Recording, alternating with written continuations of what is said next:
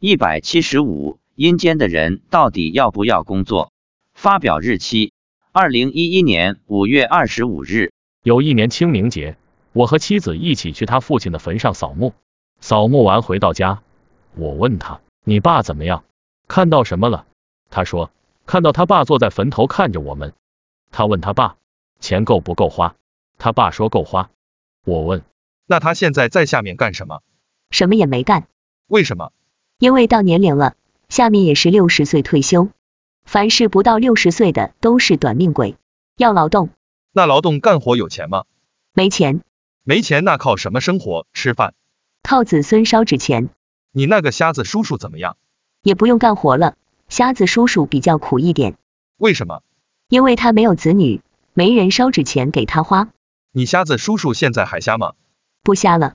那在人间有残疾的人，比如缺胳膊少腿、瞎子、聋子、哑巴等，死后都好了吗？不一定的，有的好了，有的仍然是残疾。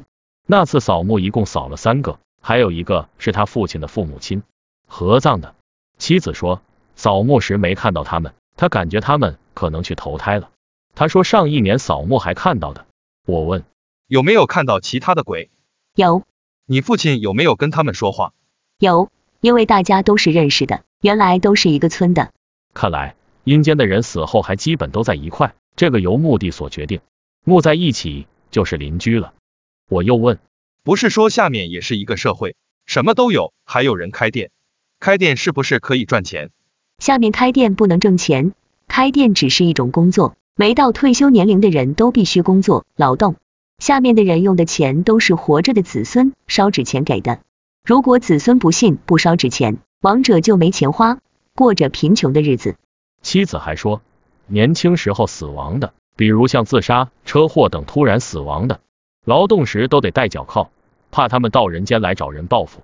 我们一般把鬼道说成恶鬼道，其实恶鬼是鬼道的其中一种情形，并不是每一个鬼都是恶鬼，一般没有大善大恶之人。到鬼道就是在一般的贫民区，那里也有集镇，也有商铺，也有社会活动，就像我们人间有城市，有农村，有沿海发达地区，也有内陆贫困地区，有达官显贵，也有弱势群体，更有乞丐要饭的。所以鬼道也一样，是个多样化的世界。以上所说只是一面之词，仅供大家作为饭后的谈资，无从考证，也不保证其真实性，特此说明。